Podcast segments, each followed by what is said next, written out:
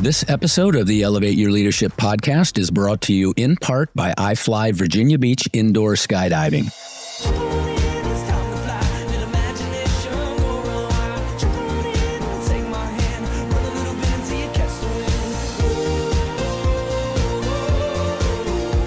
At iFly Virginia Beach, we bring people together through the dream of flight.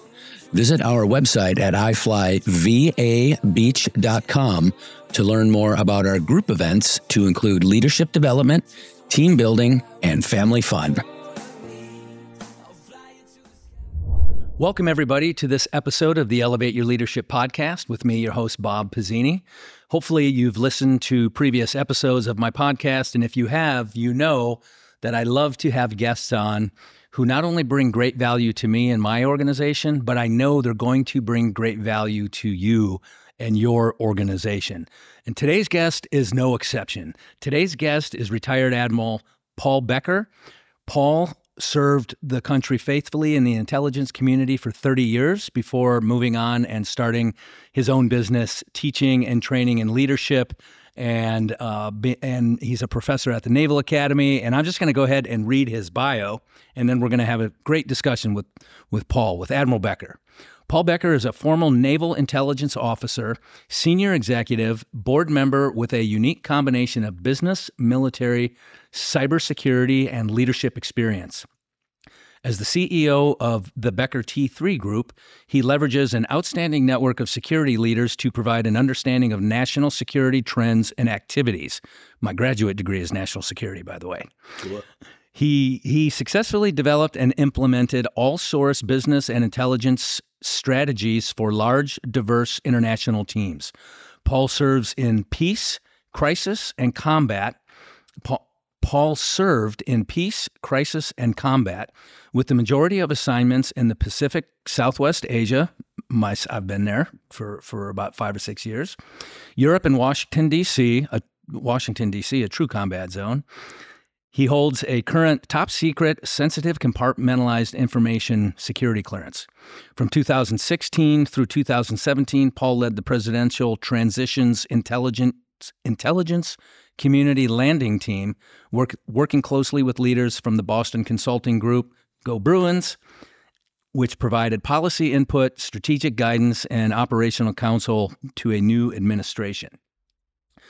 Specific military service includes Director of Intelligence for the Joint Chiefs of Staff, where he was the Principal Intelligence and Cybersecurity Advisor to the Chairman, the U.S. Pacific Command in Hawaii, the International Security Assistance Force Joint Command in Afghanistan, commanding officer of the D- Department of Defense's largest Joint Intelligence Operations Center at U.S. Central Command in Tampa, and assistant naval, naval attache to France. We're going to talk about what it's like to be the naval attache to France. It sure, it just sounds cool. So um, he successfully managed multi million dollar budgets, led large, high performance teams through critical startups, organizational restructuring, and growth. Paul is the member of a NASDAQ listed corporate board, president of a nonprofit board, a member of several boards and advisors in his leadership prof- and is a leadership professor at the U.S. Naval Academy. He holds a Master in Public Administration from Harvard's Kennedy School of Government and a Bachelor of Science from the U.S. Naval Academy. A dynamic public speaker and author, his articles and presentations have been widely published. Almost there, last paragraph. Rear Admiral Paul Becker is the recipient of the National Intelligence Community and Department of Defense's Distinguished Service Medals and the Ellis Island Medal of Honor. The naval intelligence community recognized Rear Admiral Becker in 2016 by establishing the Teamwork, Tone, and Tenacity Leadership Award in his honor, and he calls that T3, and we're going to dig into that. Rear Admiral Paul Becker, welcome to the Elevate Your Leadership podcast. Thank you, Bob. Pleasure to be with you. That's what everybody says. Um, so interesting professional life, uh, incredible, and we're going to dive into a lot of these aspects. One thing I've learned um, through doing this podcast and through writing writing my book is we become largely who we are in the first 18 years of our life. So, can you tell us where you grew up and what your childhood was like? Sure. I grew up in the Bronx. I was one of four boys. Uh, my dad was a cop an NYPD cop, and my mom was a mom. And we lived in a two bedroom, one bathroom apartment uh, till I was nine years old. So I understood the value of teamwork uh, early on, if, if, for nothing else, you know, trying to get to that one uh, restroom. All four of my grandparents immigrated to the United States from Eastern Europe in between World War One and, and World War Two. What uh, countries? Uh, combination of uh, Russia, Poland, Belarusia, and Ukraine. Wow. Uh, the borders were rather porous back then, so these are Jewish, Jewish immigrants, uh-huh. uh, and uh, they're lucky they made it out when they did. So my my parents are both first generation Americans. Okay. So I lived in the Bronx till I was nine. And then we moved to the suburbs of Long Island, a town called Deer Park. And I graduated from high school uh, there and uh, joined the Navy, that entered the Naval Academy right after that. That's awesome. What? Why, why the Navy? Is uh, I had seen enough uh, television and big screen films of what the Army and the Marine Corps did in combat in, in World War II or Korea. I said, that's really dangerous. Uh, but there was this uh, Lieutenant Commander Quinton McHale. Uh, who seemed to be having a good time in the South Pacific. You're talking about McHale's with his Navy. little navy, and uh, he was still in the war, uh-huh. right? But there was some hijinks as well. Yeah, and uh, I thought that'd be a good uh, thing to pursue if I've ever needed. And then when my father explained the fi- the Becker family financial facts of life to me and asked which service academy I'd be applying to, it was an easy choice to go Navy. Uh, thank goodness I was accepted. I'm not sure I would be nowadays. Uh, but uh, I had good athletics, good civic involvement, good extracurricular activities, good sports, and uh, is a happy uh, a happy location for me. Yeah, that's great. So so uh, Paul is referring to McHale's Navy for our our listeners who are probably 55 and younger. Uh, you can check out those episodes on YouTube. It's a very very entertaining show. I watched it as a kid as well. Um, did you have job a job or jobs in high school? Uh, I had two jobs in high school. Uh, I worked in a Baskin Robbins ice cream parlor. In 10th to 12th grade, and I was also a Little League umpire. Wow. At $5 a game, I learned a lot uh, about uh, maintaining a, a, positive outlook or tone, uh, as I'd call it along the way. And it gave me some uh, good exposure, right, to some aggressive crowds right? Mostly coaches and parents. Of course, yeah. And it was my, I loved doing that. It was $5 a game, which was good money back in the 70s. Uh-huh. And uh, my backup plan, if I didn't get into the Naval Academy, was to go to a state school in New York and then go down to umpire school in Florida. Wow. I, be, uh, I really admired them because they played it fair. That is cool. So, so your ulterior plan was to be a professional uh, baseball umpire. Yes. Yeah. Well, that's good. Good to have a plan B, but plan A worked out for you pretty well. But there were some there were some uh, carryover skills that I was able to use later on as an intel officer. It's it's call them as you see them, right? That, that's uh, yeah, that's the umpire's motto. Balls and strikes, balls, yeah. strikes, and outs. When when a boss would ask you, "What do you think of this situation?" As an intel professional, uh, well, here's what I know or don't know. Here's what I think, uh, perhaps, but it's here's how I see it. They're they're asking you for your advice, right? As an intel professional, uh, you're not asked to deliver the facts. Facts may be part of what you discuss, uh-huh. but it's what you what you think. You know what happened here. Okay. Uh, okay. And it was a valuable uh, skill set. Okay. So, so so some processing um, some some uh, uh, analysis mm-hmm. of events or or uh, information. Yeah, interesting. Okay, so oh, how did you select Intel? Uh, or why? I yeah, I wanted to go to flight school. Uh, the Navy told me I, I had uh, one too many surgeries along the way, so you'll become an intel officer instead. that didn't make me happy at first. uh, I had to uh, I had to channel my inner stoic and uh, do the best with the situation as was presented to me. There are things you can control and things you can't control. Uh, I teach the Stoics now to midshipmen. Uh-huh. Uh, if they've not had uh, this experience yet, it's it's a valuable lesson. And there are some great leadership role models who were, you know, uh, at the uh, apex, you know, of of what a Stoic, you know, believed.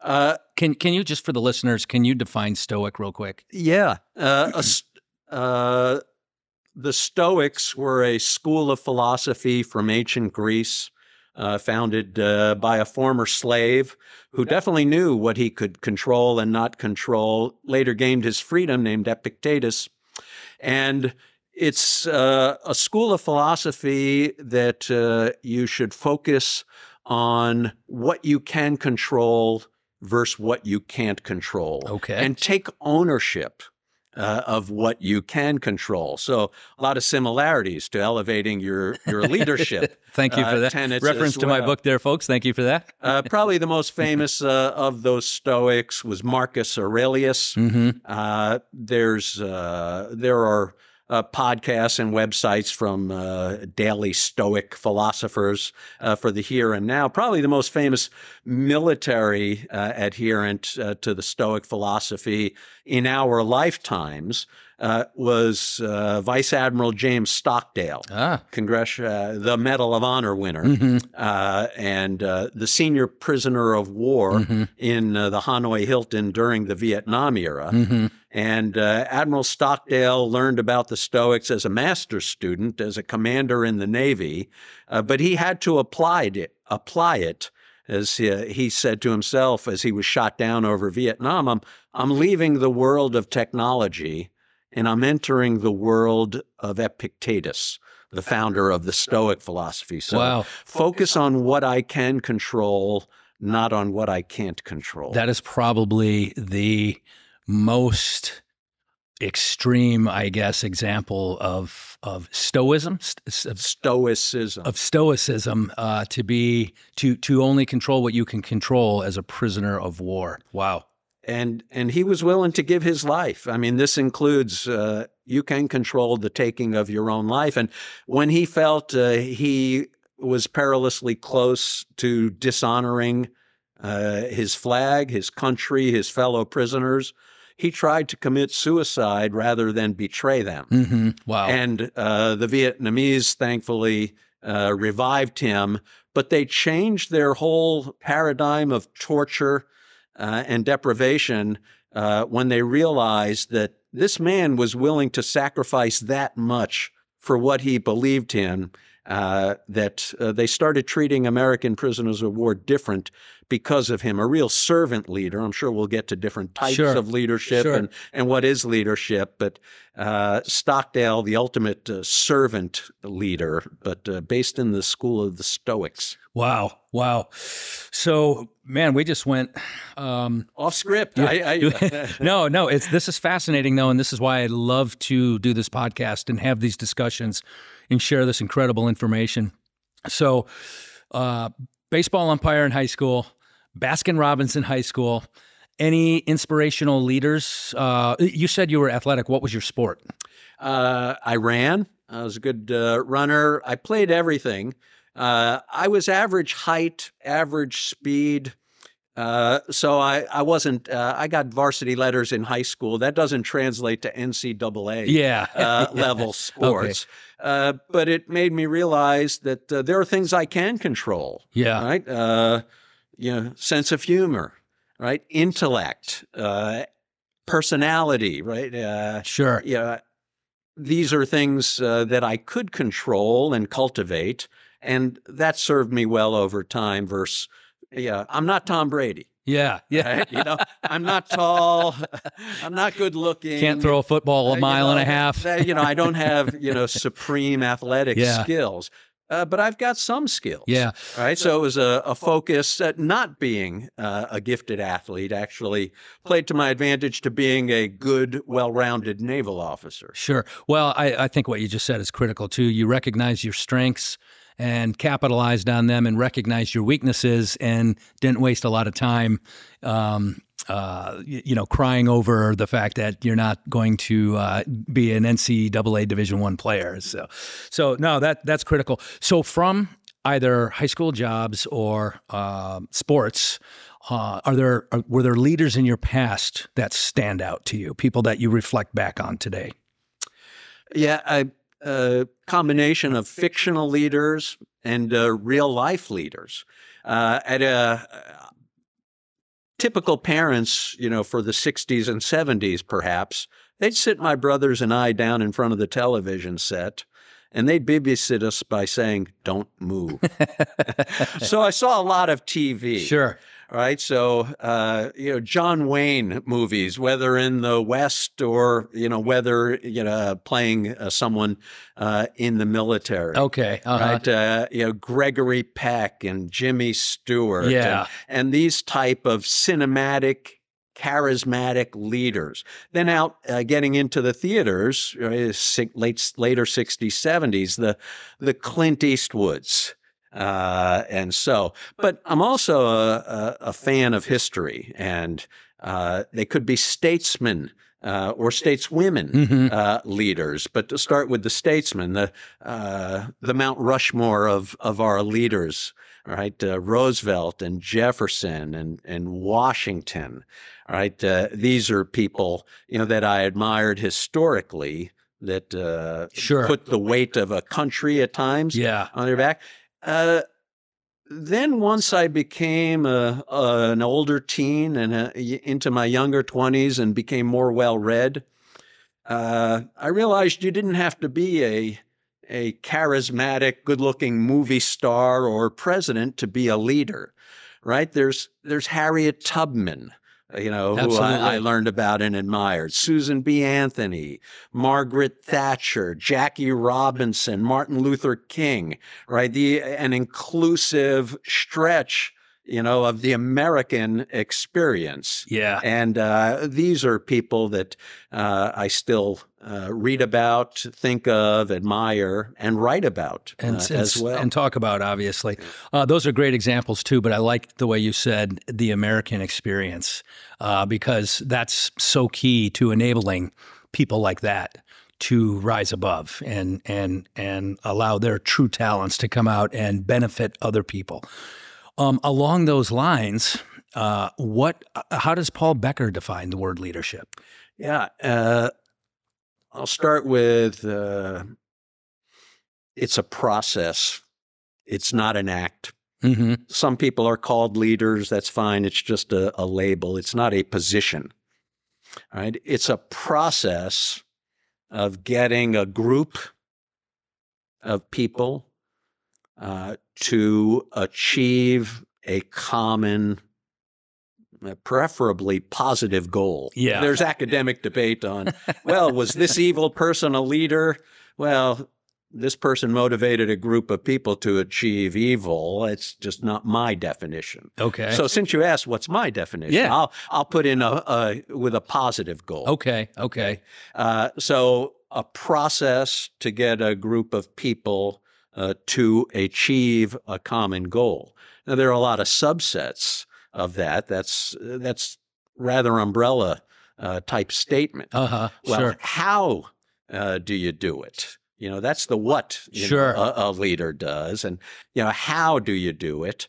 And uh, thirty years in the military, you know, years before that, admiring uh, fictional or real life uh, sports heroes uh, military heroes along the way, uh, I kept notes. Uh, I have notebooks full of this was good. Your little green military flip book. you, we all have them in the military, and I've got a stack of them still at home.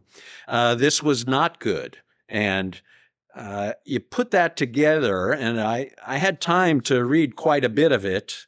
Uh, you know, during uh, some medical maladies uh, towards the end of my career, and the uh, the three big bins that I found the great leaders had compared to just the good leaders is that they were exceptional in these areas teamwork, tone, attitude, or culture or atmosphere, and tenacity. Right? Admittedly, there's some alliteration here. Oh, right? There sure. are other synonyms that go along with them, but uh, a leader should try and make you know their comments and uh, actions repeatable, memorable, and alliteration's a part of that. So, uh, teamwork, tone, tenacity. T3. Uh, it's short, it's memorable, it's actionable, similar to what we knew in uniform as commander's intent. hmm Right when the poo hits the fan, you don't have time to read the checklist of what am I supposed to do here. It's what am I supposed to remember. There's training, there's education, and there's action involved. And I thought T3, teamwork, tone, tenacity, short, actionable, memorable leadership guidance. Wow. Okay. Uh, so your experience kind of uh, allowed you to to centralize or to consolidate really through those three words: teamwork, tone, and tenacity. And and and for you, everything kind of uh, flows from there.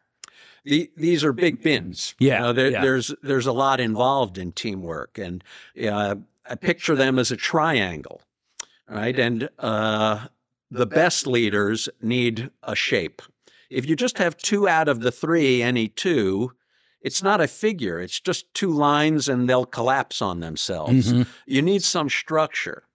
Uh, it's not always an equilateral triangle either. I've uh, entered organizations where their teamwork is exceptional, you know, but their tone stinks. Uh-huh. Right? No one likes each other. You know, they, they're not friendly, but Yeah. they, they seem to get along at some point and, Yeah. and they're awful hardworking. So I don't have to reemphasize the need for tenacity, you know, and uh, grit and uh, resolve. They've got that Uh-huh. already. But l- let's work on how we can improve the interpersonal relationships. And and this is a key.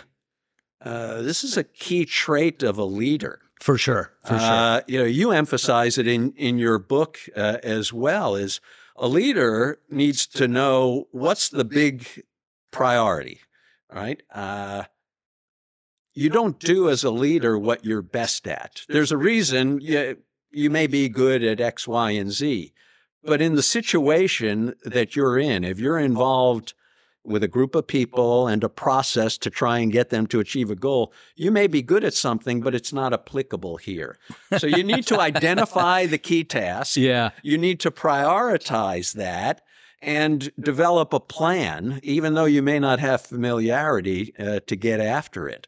And that's uh, leaders recognize what needs to be done and and get after that. Yeah. You mentioned uh, towards the end of your career that you face some medical medical challenges. Uh, can you share that with us? Sure. Uh, I'm a cancer patient and uh, I'm a cancer survivor. In 2014, I was the intel officer or the J2 for the Joint Chiefs of Staff in the Pentagon. A few months earlier, I had just run the Honolulu Marathon. I was fit and I thought I was healthy, but I had a knee pain that just wasn't going away. And like many military personnel, my idea of medicine was Motrin, Tylenol, ice, and heat. You left beer out of that, but yeah. Well, yeah, the fifth uh, element. I finally got an MRI and an X-ray. I went to see the orthopedic uh, doctor as a follow-on, and uh, in the room was him. Uh, with him was uh, another doctor. He introduced him as uh, my colleague, the orthopedic oncologist. Uh, I know what that meant. He said, "Let's take a look at your X-ray." And uh, I had a tumor that extended probably about three quarters of my right femur. Wow. Uh, and they said, this is an indication, you know, of bone marrow cancer. We're going to need to take a biopsy to be sure. I try and diffuse situations with humor. It's my default, probably from reading too many Mad magazines when I was growing up. I said, "Is there any chance the X-ray tech could have spilled mayonnaise from his hamburger?" And you know, no, there's we don't develop film that way Yeah. anymore. Uh, biopsy, okay, you have bone marrow cancer. It's rather late staged on a scale of uh, one to four. You're at a four. And my only thought was, who came up with this fakakta system of one through four? In America, we go to 10. Yeah. Everything's based on 10. People's looks, David Letterman's list of funny things. There you go. Uh, four. He goes, well, the Europeans, actually. well, that Ah, explains it, yeah. you know, there. Uh, so starting in January of 2015, I went through surgeries to save my legs, save my life. I had two cardiac events, not because of uh, cholesterol or stress, but my body was under such shock. I went through a stem cell transplant, multiple uh, other procedures, and uh, thank God. And, uh, you know, thank family and thank fitness, you know, that I entered the fray with. Uh, I came out uh, okay at the end. That's And the Navy offered me the chance to get back in the ring. But uh, that was my V8 moment. Uh, there's a time for everyone to leave the service. you yeah, know, whenever right. that was. That- it happens and to that everyone. was my time in 2016. Uh, I wasn't medically discharged, so I'm stable. Uh, I'm not uh, remission's not the right word, but it's uh, there's no cure for multiple myeloma or bone marrow cancer. okay. There is a treatment, and I get those treatments three times a month. And you know, uh, I've said it several times because I'm a, a believer that thank God here I am. Yeah, yeah. So you you are currently receiving those treatments treatments Yes, three times normally a at Walter Reed in Bethesda, but while I'm here, I'm, I've got an away treatment regime at uh, Portsmouth Naval. Oh, Hospital. that's great. That's great. Um, the uh, so so you're maintaining that treatment. Are you are you back to running? I can't Okay. uh, any longer. okay. I, I still have that. I I have a titanium plate that holds together my femur, gotcha. and uh, What what what did you replace that with?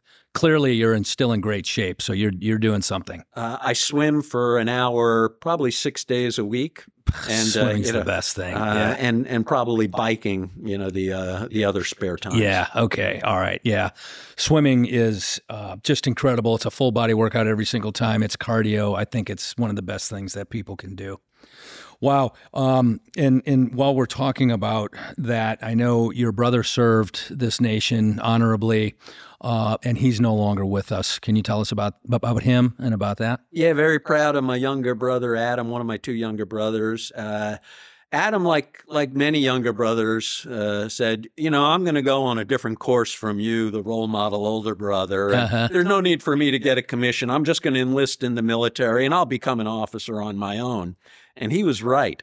And he enlisted in the Marine Corps, and uh, he was a military policeman, and he was a, an embassy security guard on a couple of different assignments, Cyprus and uh, Malaysia. He was an elite athlete, Bob. Let me tell you what kind of elite athlete he was. Uh, after uh, uh, he came in second in the Malaysian National Triathlon when he was a Marine security guard in Kuala Lumpur. Wow. Then he got out of the of the military uh, for a while from active duty before he came back in as a reservist, and the Marine Corps would only recall him to active duty for the inter-service athletic championships.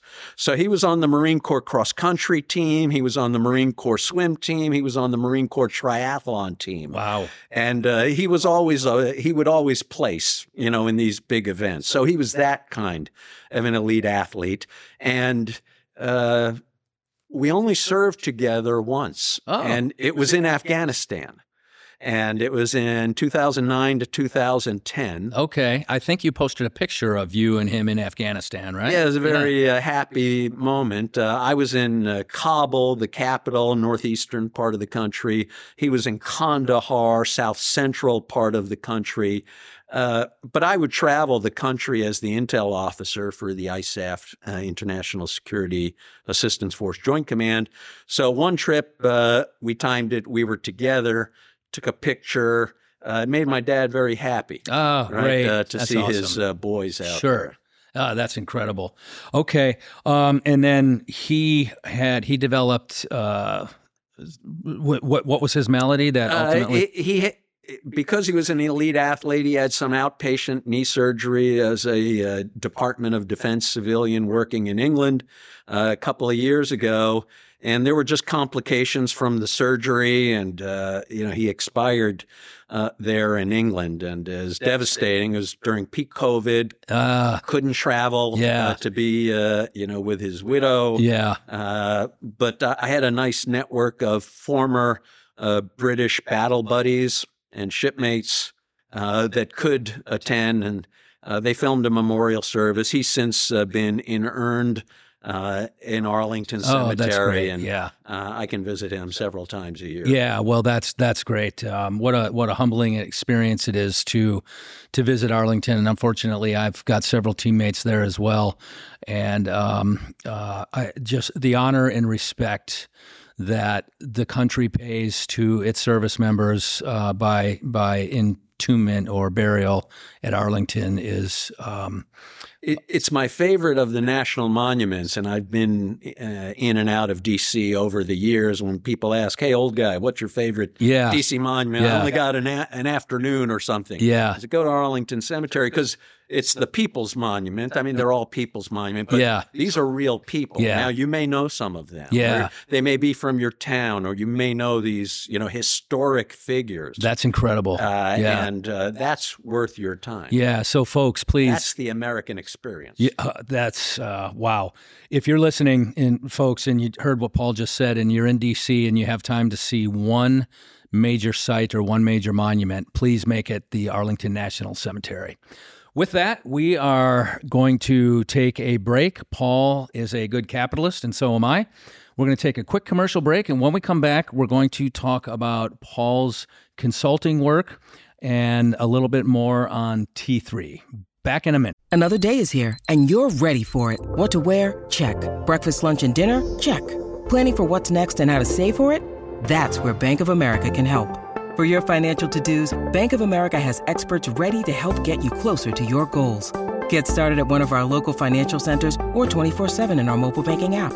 Find a location near you at bankofamerica.com slash talk to us. What would you like the power to do? Mobile banking requires downloading the app and is only available for select devices. Message and data rates may apply. Bank of America and a member FDIC. And we are back. We are talking to Rear Admiral Paul Becker, Rear Admiral retired Paul Becker. Um, Paul served our country in the intelligence community uh, in the U.S. Navy for 30 years. And uh, upon completion of his career, he continued to teach and to educate and to focus on leadership. Paul, tell us a little bit about your transition and what you're doing with your T3 framework. Yeah. Uh, I was sure when I left the Navy, I did not want to work for another defense industrial giant. A a lot of senior military personnel, officer and enlisted, uh, enter that uh, defense industrial space. Right. And they've it's the nature of our system. They're needed there, Right. right? They've got expertise. It's lucrative, you know, frankly. Yeah, yeah. Very low risk, uh, good job security. But uh, I just worked for a defense industrial giant for 30 years. I didn't want to do it for another 30 years, and I have nothing against uh, those that do. Mhm. It just, uh, I wanted to challenge myself uh, and set off on some new adventures. Uh, so I thought about, uh, you know, what gets me excited, right?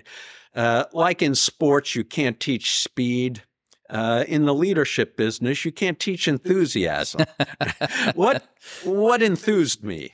Uh, what motivated me? What inspired me? And it was the study and the practice of leadership. So uh, there are plenty of role models uh, I've had of uh, uh, former military personnel that talked about lessons they learned in uniform that apply to the corporate sector as well.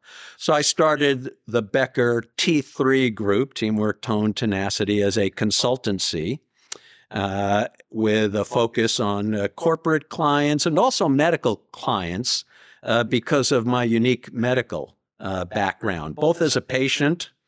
Right. Uh, and as a senior officer and a leader in the day, uh, a lot in common with senior medical personnel on uh, how you uh, collect, analyze, disseminate, Ah, you know, and share news, you know, with your uh, patients, right? F three instead of your water fight war fighters. Uh huh. Uh, so uh, started that, and we lived in uh, Alexandria, uh, Virginia, as a suburb of of Washington D.C. And uh, in addition to uh, consulting companies in the intelligence community, in the corporate sector, in the Department of Defense, in the medical sphere, I started uh, teaching leadership at the University of Virginia's Batten School of Leadership and Public Policy. And it was a circuitous route to get there. I was on a business trip uh, to uh, Tokyo from uh, Dulles Airport in Washington, D.C., there's a direct flight. It's a long flight. Wow. You may have taken it in the day. It's 14 hours, uh-huh. point to point. And sitting next to me was the dean uh, of the school. And 14 hours is plenty of. T- you could take an eight hour sleep and still have six hours yeah, to talk right. to the, the, the fella next to you. And we got to talking about sports, politics, media, entertainment, leadership, national security affairs, and uh, particularly about the leadership. He said, uh, as we parted our ways, would you mind coming to give a lecture uh, during lunchtime? We have a series in uh, Charlottesville, Virginia. I said, uh, with pleasure. Uh, thank you, an honor. So I did that that fall. Afterwards, he hosted me to lunch and he said, could you turn that lecture into a semester long course? Wow. Because we're a school of leadership, and these are lessons that these master students need to hear, and we don't have any former military officers on our faculty. I said, Are you sure you people usually ask me to speak less, Dean, not more. But but yes is my answer. I can do this. Uh-huh. You're And like me. You can talk I till developed tomorrow. my own curriculum, and I taught there for three years until he wasn't the dean of the school. Right? He wasn't the dean of the University of Virginia. He was the dean of the Batten School of Leadership and Public Policy. So, like in Ryder Cup golf. The captain gets a certain number of select picks for their staff as an adjunct Uh-huh. uh, professor. I'm not a PhD uh, type professor. So there was a new dean, and new dean selects uh, their Their team. uh, team. Yep. and I I get it. Uh, just so happened, uh, uh, one of my uh, colleagues, an old shipmate from Bahrain, a retired Navy SEAL named Roger Herbert, uh, was a leadership professor at the Naval Academy at this point. He said, "Hey, I heard uh, you're no longer at at the Batten School in Charlottesville. Would you like to teach at the Naval Academy?" And uh, this is I'm now starting my fourth full year teaching leadership to the youngsters or the sophomores at the Naval Academy. Uh, the short name of the course is called Ethics. The longer name is Ethics and Moral Development for Naval Leaders. wow, that's incredible. And did you live in Annapolis already? No, we lived in Alexandria, but during COVID, I realized for my clients uh, that I was consulting with, uh, either they didn't want to or they could not, even if they wanted to, meet with people in person. Uh, my wife and I have lived in Annapolis before. It's a little greener, it's a little bluer than Northern Virginia. Mhm. It's a happier place for me, Naval Sure. Academy grad as well. So Sure. we moved, you know, when the roads were empty, uh, you know, when everyone was uh, staying home, uh, we, uh, we, we kind of uh, did it yourself move to Annapolis and uh, we're very happy to be back there. Yeah, that's great. Well, it is a wonderful place, especially I would say spring and fall. Um, winters can be kind of like they are here in Virginia Beach. We're coming to you, by the way, from the the broadcast studios uh, located and on the top floor uh, at iFly Virginia Beach, right down here at the ocean front in Virginia Beach, Virginia. And um, Paul did not get a chance to fly. Normally, at this point in the discussion, I ask you how your flight experience was, but uh, but Paul's uh, time here is brief, and and we are actually um, completely sold out, completely booked. But we'll get you in another time. Yeah, that's a good metric that you're completely booked, but uh, rain check accepted. Thank you. Yeah, yeah, absolutely. Um, so, how long have you been adjunct with the? Is it adjunct with the Naval Academy? An, a- you know, uh, adjunct professor. Yeah. Uh, you know, the, the mids often ask, what do we call you, sir? You know, uh, you know, just- well, there's a range of options, whatever you're comfortable, but an adjunct professor. Yeah. Okay. Okay. And I was adjunct with American Military University for about three years, and uh, the the last class I actually had, uh, it was like mid classes when I got deployed to Iraq, and uh, so I had to wrap that thing up between firefights. It was uh, pretty interesting, but but we got it done. We adjunct professors, we have better stories than some of those uh, stodgy old PhD professors. Yeah, and and true enough, they they take a very academic, you know, Sure. approach. I mean, Stephen Covey or Angela Duckworth, you know, they they have academic approaches to leadership topics, right? But but so does uh, General Stan McChrystal or General Colin Powell, right? It's it's a different practitioner's view, Sure, you know, sure, and of it. and and they should be different, and that's kind of one of the things that I write about. Is is I don't think.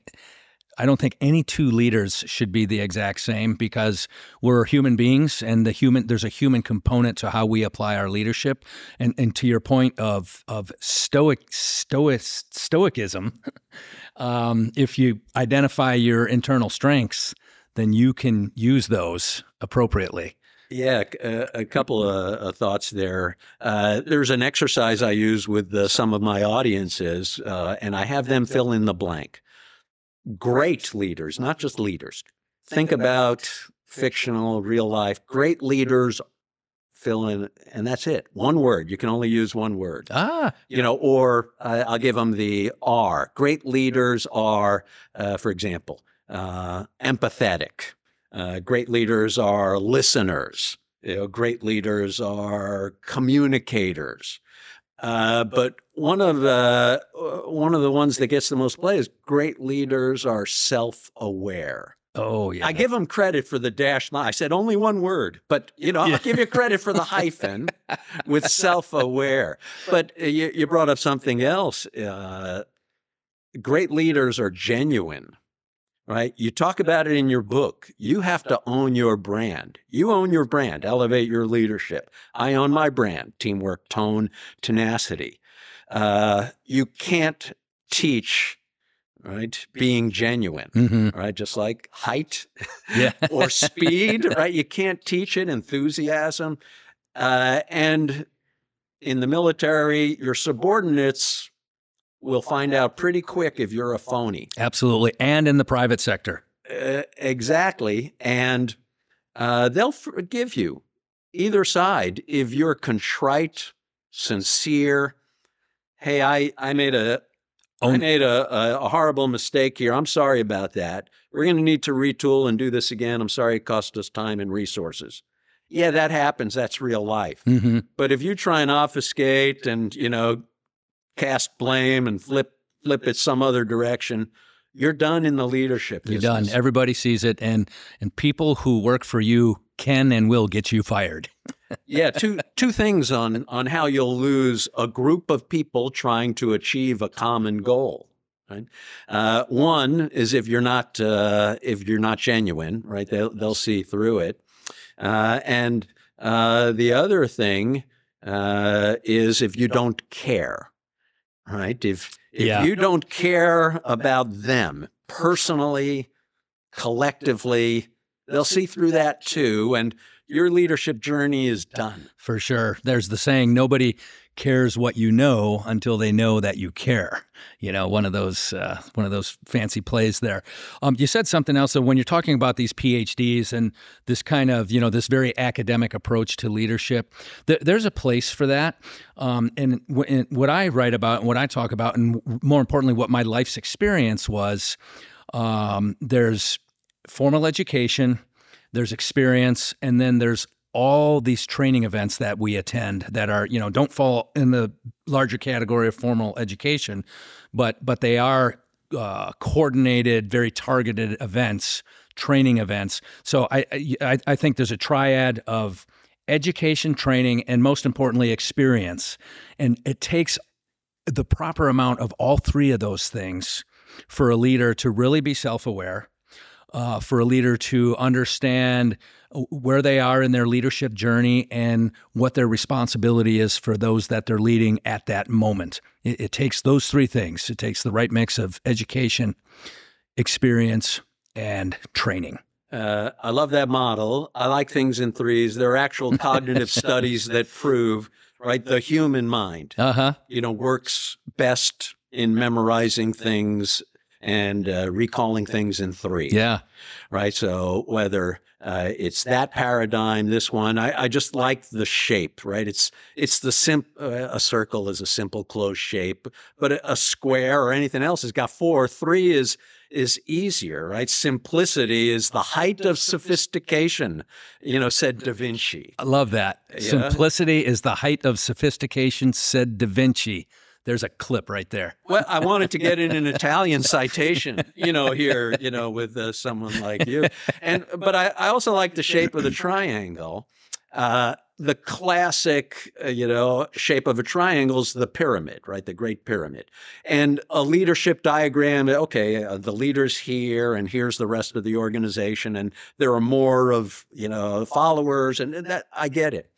The servant leader, the, the leader who cares the most about everyone else, same shape, flip it on its head. Sure the leader's still at the point. There's only you can only have uh, one. Yeah, you could have more, but you, there are fewer.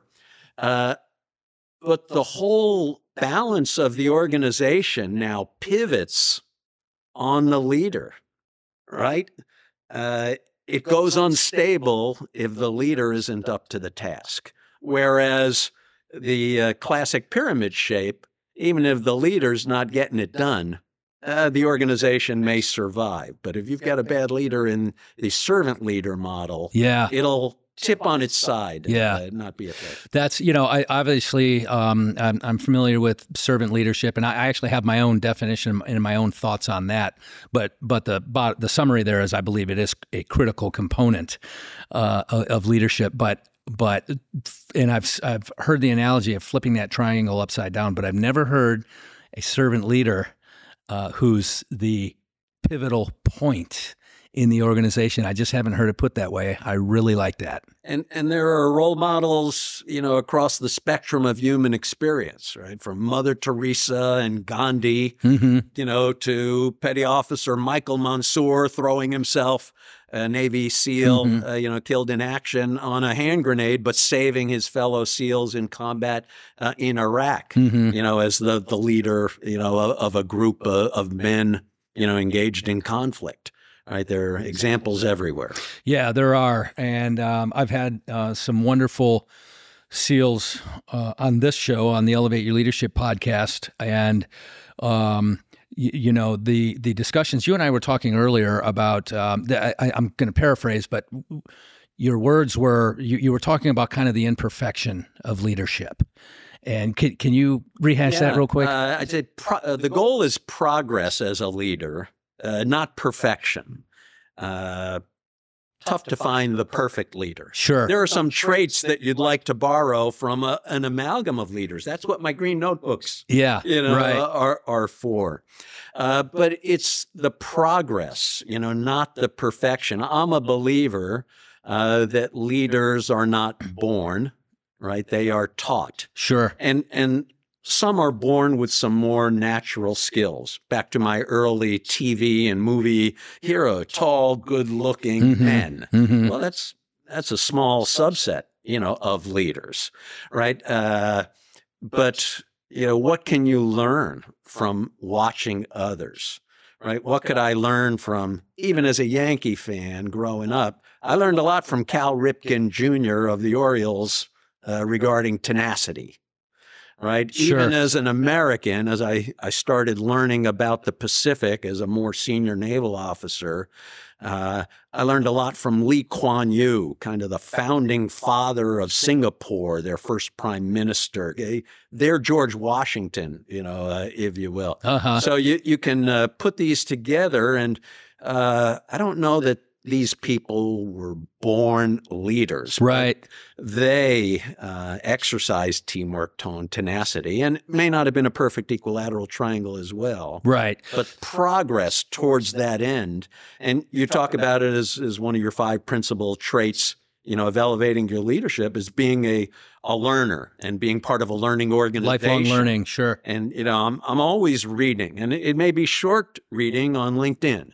It may be Sure. it may be long reading, you know, from friends of mine, Uh-huh. you know, who have written books, and you know, they're all valuable and Exactly. adding to that database. See, that open mindedness is critical. And that's one of the things in my workshops and in, in my consulting work, and even sometimes in keynotes.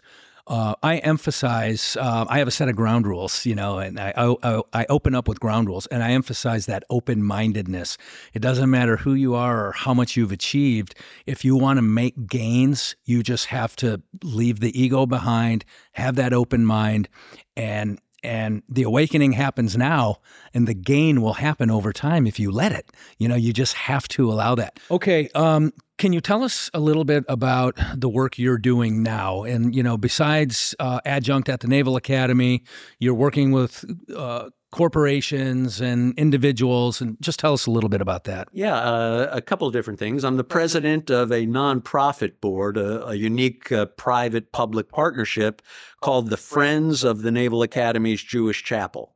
When I was a midshipman, 1979 to 1983, uh, there was no Jewish chapel. There were no rabbis uh, stationed there.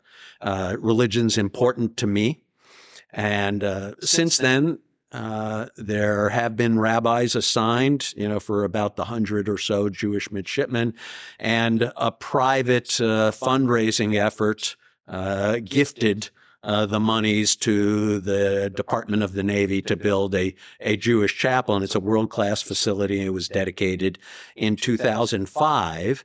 Uh, and it's on the academy grounds, but it's it's a unique uh, private public partnership. So I'm uh, the president of a board of directors of uh, mostly former uh, Naval Academy graduates, not necessarily Jewish, that understand the midshipman experience, a Mhm. lot of knowledge with the religious experience, and our goal is to enhance the religious and cultural lives of Jewish midshipmen. Okay It's not religious programming, that's chaplain's business. okay But where are the resource sponsors and the good ideas people that, you know, Rabbi, uh, you know, maybe a trip to Israel this spring break. Uh, well, that's expensive. Well, we'll resource it. yeah All right, that that type Wow. uh, uh, of uh, work. yeah Uh, and uh, that's very rewarding, and uh, you know, it keeps me on the Naval Academy yard at night, in addition to my daytime teaching. Uh, in the corporate sector, just real quick, Oh, real yeah. quick on. Um, so I've been to Israel twice, uh, and you were talking about the um, the Singaporean president. Is is that what they call him, the president? uh, he was the prime minister. Prime Minister. But as you were as you were talking about that, I was thinking about Golda Meir, Yeah, great leader. first prime minister of the state of Israel, Yes, and uh, somebody first who. female For, prime minister. for- and somebody who oh yeah Ben Gurion I think was Right, the right. was the yeah first female but somebody who had tremendous influence um, and and she was a wartime prime minister, you know, as well. The uh, the seventy three yeah yeah Arab Israeli war. Yeah. So so I just wanted to to hit hit that. You you dropped some pretty big names uh, in terms of leadership, and I thought Golda Meir was one. Okay. So back to what yeah, you're doing. she's a she's a great example. Uh, so in the corporate sector, I'm on several uh, boards of advisors, one corporate boards of director. A nuance between some fiduciary responsibility to shareholders. This is a Nasdaq listed cybersecurity and IT company, uh, and the others in the defense or intel community space, and uh, my national security connections uh, come in uh, significantly there, where I can uh, connect people uh, with right points of contact. I can share experiences from how it's been done in the past. I keep my ear to the ground in the defense sector and the intel community sector through professional organizations that there may be opportunities here. Uh, and uh, I also provide a lot of uh, what we'd call uh, oh, it's, it's the same in the military or, or private sector risk management. sure. You know, here are the pros, here are the cons. Let let's look at it uh, through a methodic approach. You know, uh, what do we think is the better course of action? As, as we Absolutely. typically would lay out. Well, here's do nothing. You know, here's go to thermonuclear war or the equivalent in business, Mhm. or maybe we should do something in between. And and the answer may be one extreme or the other. Sure. Uh, more often than not, it migrates, you know, towards the center. Yeah. Uh, but uh, having uh, an experienced voice of diverse uh, uh, professional experiences at the table. Hey, how does the military handle this? Sure. You know, type event. Ah, I have some thoughts on this, and it it it, it adds value to the uh, to the business discussions. Yeah. And I, I will tell you, as a business owner and somebody with 40 people on my team, 40 people who rely on me to make good decisions, um, I, I rely on their input. You know, I really have to hear from all my team members. Uh, and and in the private sector, my private sector experience anyway, when I contrast that against my military experience, there's so many similarities and and courses of action it, when we have something to solve in this organization we lay out courses of action. We you know here's my intent here's what we're trying to accomplish. And um, risk analysis absolutely. In in the private sector oftentimes if we're down we say we're down month on month or year on year um, first thing we look at is marketing and more often than not, we're going to drop more dollars into marketing um, or re- retool something within the marketing department. That's kind of our, that's kind of our, you know, that's our 16 inch gun, if you will. Um, and and every every department within my organization, we all have to move forward together uh, and understand what it is everybody's trying to achieve. Yeah, great leaders, right back to the drill. Great leaders are uh, courageous. Uh, they're not foolhardy, right? That's recklessness. You know, cowardice is the other end of the spectrum, Mm-hmm. right? Uh, but they're not adverse to to taking risk. You know, if it's prudent risk, right? Admiral Nimitz told Admirals uh, Fletcher and Spruance going into the decisive Battle of Midway in June of 1942, you're encouraged to take prudent risk. Right. But we only had three carriers, and Nimitz put them all in play. And he thought it was prudent risk based on the value of the intelligence uh, that his team was providing him. So, yeah, uh, great leaders are courageous. And uh, history and modern times, uh, they're replete with examples. Uh, Joshua Chamberlain out of ammunition on Little Round Top at the Battle of Gettysburg. Fix bayonets, Yeah. you know, and and charged and stunned, you know, the advancing enemy and turned the tide of that battle, which could have outflanked, you know, the whole Wow. Union army.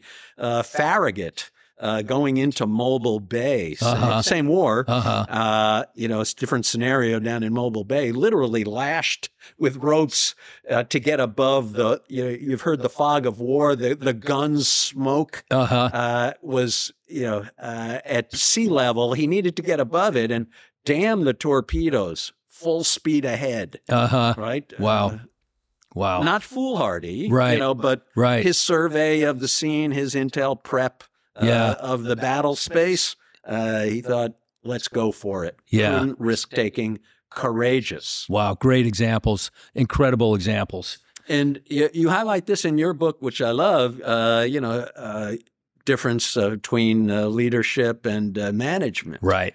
Right. There are. I have my own definition of those as well. You know what my leadership one is. Managers do things the same, and they can be very good at it. We Mhm. need. We all need good managers. You manage things. You do things the same. Leaders in that context do things different. Right? We haven't tried this before. Right. Uh, let's experiment here prudently. Sure.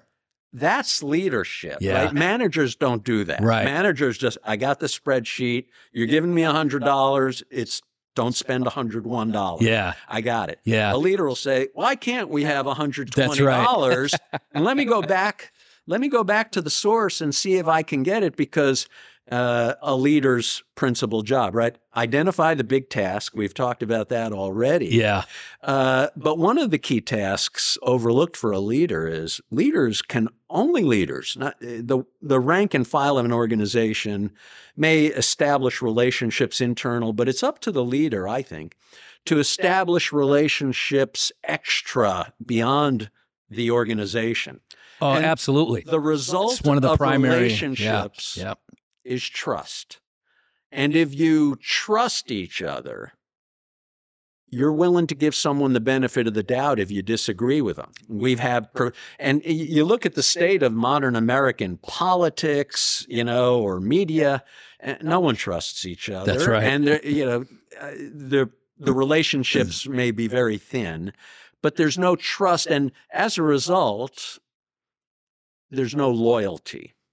Right? If, if, if I trust someone, but I have a disagreement with them, I'll give them the benefit of the doubt if we see things different ways, may try it, may just agree to disagree, but it's respectful and it's courteous. Yep. Uh, and the byproduct of trust is loyalty. And you've been in units, some more loyal than others, but the best ships, squadrons, commands I was ever a part of were the ones that were most loyal to each other. They weren't the biggest, the strongest, the fastest, right? You know, the the best titles, the best sunglasses, but they were the best. They had the best loyalty Yeah. to each other, and that's PhD level, That's an you know, teamwork. Yeah, that's an incredible observation, uh, and it is. And, and when you see it, and, and that's what you're talking about. When you see it, it's you're almost in awe. It's incredible. And I, I would go back to the EOD teams that I've been on over the course of my career. Um, and and you know, I say the teams. I'm talking tactical level, right? So at the tactical level, where we might want to kill each other because we disagree over something, that loyalty uh, supersedes. The Wright brothers to each other. It helps that they were, you know, blood brothers. Yeah, Lewis and Clark, you know, and their uh, Corps of discovery, you know, going into the Louisiana territory. yeah. You know, Wow. these are examples. And McChrystal talks, uh, General McChrystal talks about it in his book, Team of Teams. hmm Uh, he took over command of the Joint Special Operations Command. hmm Uh, so you have, you know, uh, Green Berets, Special Forces, Navy SEALs, Marine Raiders, Air Force, you know, uh, you know, soft pilots. Right. It didn't mean they trusted each other, and he inherited an organization where that was an area that they needed to work uh, together. Yeah. They built that trust and and exercised a whole bunch of different things that made that work, and the result in the long run was loyalty, and you know, arguably the most elite. You know, team, elite fighting force team. You know that uh, Sure. the U.S. has uh, Yeah. ever seen. Yeah, under JSOC, absolutely. Fascinating, fascinating discussion. Folks, if you are enjoying this discussion with uh, U.S. Navy Admiral Paul Becker, retired, uh, and I hope you are because I am truly a fascinating discussion. Uh, and you want to hear more great leadership discussions, tune into my YouTube channel. Elevate Your Leadership, same same as the title of the podcast, same as the title of my book, Elevate Your Leadership. Tune into my YouTube channel and you'll find many other fascinating discussions with leaders and people who have done some pretty amazing things throughout the course of their life. Um, Paul, is there a is there a book at some point uh, authored by Admiral Paul Becker? Uh, I expect it to be out in 2024. Okay. Uh, and uh, not surprisingly, teamwork, tone, tenacity uh, will be in the title, and Okay. will sh- will shape it. And and these are leadership lessons I learned in uniform, but they apply, you know, to the private and uh, public sector Sure. uh, as well. yeah. And there are inspirational uh, T3 uh, examples, both real and fictional. I write about them on a near daily basis on LinkedIn, Instagram, Facebook, and Twitter. And uh, some are shorter than others, you know, Twitter. Uh, yeah, uh, X but X. uh, now I, I'm so yesterday, you know, here. Yes. Get with the times, Admiral. I, uh, uh, so uh, I'm all I, uh, I I'm always on the lookout, and sometimes uh, I write about leaders who inspire and motivate, and they're everywhere. I, I, sports, politics, media, entertainment.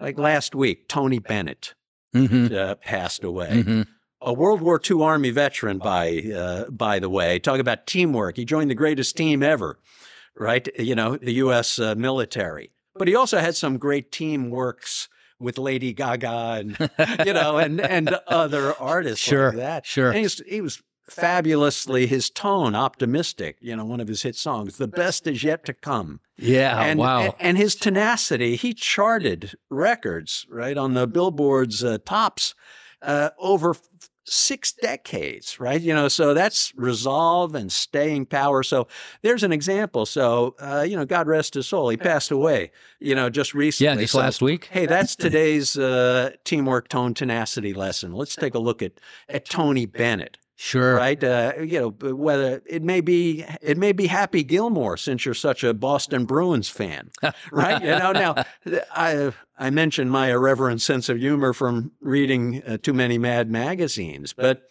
uh, Happy, you know, for example, team player with Chubs, his caddy. He's a member of his. He's grandma is, you know, his family is everything, right? His tone, he needed to, he realized he needed to calm down his, uh, you know, anger management, uh-huh. right? Uh, and uh, his tenacity, he stuck with it, right? Till he got his uh, putting game, you know, in, in, there. So you can. Now I'm going to go home and watch that movie tonight. it's epic. yeah. Yeah. Wow. So there are leadership lessons everywhere, you know, practically every day of the year I write uh, on these topics. Wow, that's incredible. That's um, so short, sh- some short, some long. Yeah, uh, you know, uh, some uh, short stories, some long stories, uh, books. You, you mentioned, you know, things uh, I read. You know, great lessons. I, I mentioned General McChrystal's team of teams. Yeah, yeah you know, there's, uh, you know, from a tone perspective, General Colin Powell, uh, you know, uh, his uh, he's written books on leadership. Also, his autobiography is a great lesson in tone. Sheryl Sandberg's "Lean In," mm-hmm. you know, from Facebook, you know, a real groundbreaker, right there. Uh, and and then tenacity. Uh, loads of examples from World War II submarine heroes uh, like uh, Eugene Fluckey, a, a, Medal of Honor winner, to Ernest Shackleton, whose famous expedition to the Antarctic, sure. uh, you know, ice wrecked, yeah, uh, you know, uh, in the early 20th century, and he brought every one of his crew after months of being ice wrecked in Antarctica. Yeah, that's an incredible story. Actually, I I, I heard or, or, read somewhere that some of his crew, when when it was obvious they were going to return to society, they didn't want to. They were enjoying the experience with Shackleton. And uh, yeah. Uh, and uh, I mentioned uh, Admiral Stockdale earlier, mm-hmm. Medal of Honor winner, mm-hmm. Uh, and uh, he, there's a collection of his essays and speeches called Thoughts of a Philosophic Fighter Pilot. Wow.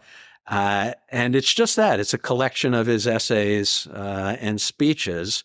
And uh, it's uh, for any uh, organization, uh, leader of high performing teams, this is one uh, to take uh, Admiral Stockdale's lessons to heart. And and what could you say the title of that book again? Yeah, Thoughts of a Philosophic Fighter Pilot. Thoughts of a Philosophic Fighter Pilot, folks. And that's what he was. He was a fighter pilot shot down over Vietnam, uh-huh. and uh, you know, be, became the leader by seniority, but also by his actions, mm-hmm. right? There was no cognitive dissonance. Some leaders will say one thing and do another thing. That's, you know, textbook, you know, uh, academic cognitive dissonance. Uh-huh. When, when they match, right? That's a person of integrity in my book. Yeah. Integrity in the sense that the words and the actions are integrated. There's no say do mismatch. Mm-hmm those are leaders that people will follow. That's right. Uh, that, that's in that's a person of integrity, right? Doesn't matter your background, a person of integrity, and uh, Stockdale was certainly one of them. But you could think of you know many examples. Sure, but you just listed probably three or four books um, that are of great value, and um, um, I know I'm going to get Admiral Stockdale's book. That'll be next on my list. I've got probably six to go before I get to it, um, but that's going to be next on my list.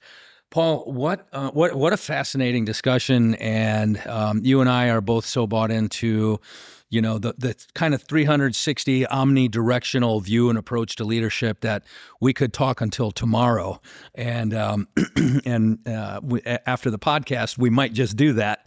But um, but what haven't I asked you that you think is of great value uh, that you'd like to share with our listeners? Yeah, it's uh, an emphasis that uh, you can find leadership examples to motivate, inspire you, to improve your performance uh, all the time.